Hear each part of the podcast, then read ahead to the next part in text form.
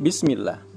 Berikut informasi dari berbagai negara di Timur Tengah pada tanggal 28 Juni 2021. Dari Sudan, Menteri Luar Negeri Sudan Mariam Al-Sadiq Al-Mahdi berkata bahwa negaranya telah menerima usulan perjanjian sementara dari Kongo terkait pengisian bendungan GERD yang didukung oleh PBB dan Amerika Serikat. Dia menambahkan bahwa Khartoum telah menerima persyaratan perjanjian sementara terkait bendungan GERD dan bahwa pemerintahnya mensyaratkan agar kesepakatan itu berjangka waktu enam bulan, suka sama suka, dan di bawah jaminan internasional. Perlu disebutkan bahwa Ethiopia menggantungkan harapannya pada pembangunan dan pembangkit listrik di bendungan GERD, sementara Sudan dan Mesir mengkhawatirkan pengaruhnya pada pasokan air ke negara mereka masing-masing. Addis Ababa mengatakan akan memulai pengisian kedua waduk bendungan GERD setelah musim hujan musim panas ini.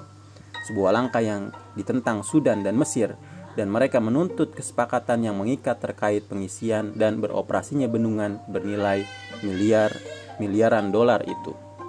Pekan lalu, Sudan dan Mesir telah mengirim surat yang meminta Dewan Keamanan PBB untuk membahas masalah ini. Beralih ke Iran, negosiator senior Iran Abbas Akachi, Arakci.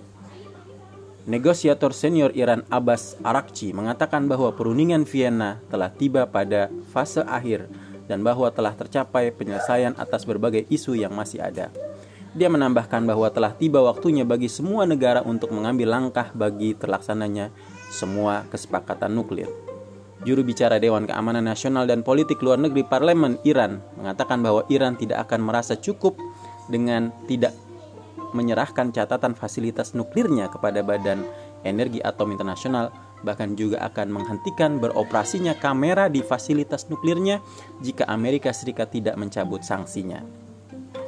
Menteri Luar Negeri penjajah Zionis Yair Lapid mengatakan bahwa negaranya memiliki rekaman kesepakatan perundingan Vienna dan menambahkan dalam pertemuannya dengan Menteri Luar Negeri Amerika Serikat di Roma bahwa negaranya memiliki beberapa perbedaan dengan Amerika Serikat terkait cara penanganan kasus ini. Dari pihak Amerika Serikat, Blinken mengatakan bahwa dirinya bersama Lapid beberapa beberapa permasalahan khusus terkait Timur Tengah dan yang terpentingnya adalah Iran. Beralih ke Yaman, media Husi mengatakan bahwa aliansi telah melancarkan 23 kali pengeboman ke beberapa titik di Sarwah, Provinsi Ma'rib, timur laut Yaman. Sumber-sumber militer Yaman mengatakan bahwa puluhan orang telah terbunuh dalam pertempuran sengit antara tentara Yaman dan Husi di barat provinsi itu.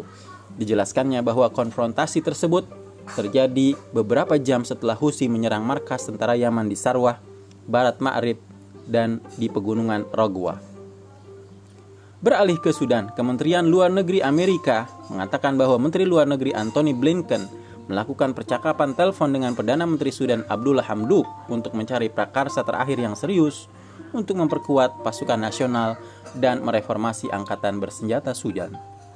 Blinken kembali memperbaharui dukungan Amerika Serikat kepada Hamduk dan kepada pemerintah transisi sipil Sudan. Blinken juga membahas dalam pertemuannya dengan Hamduk stabilitas kawasan, penerapan berbagai kesepakatan perdamaian, dan komitmen Sudan terhadap normalisasi dengan penjajah Zionis. Demikian informasi dari Timur Tengah hari ini untuk kesehatan sistem pencernaan Anda. Jangan lupa minum English yogurt setiap hari. Wassalam.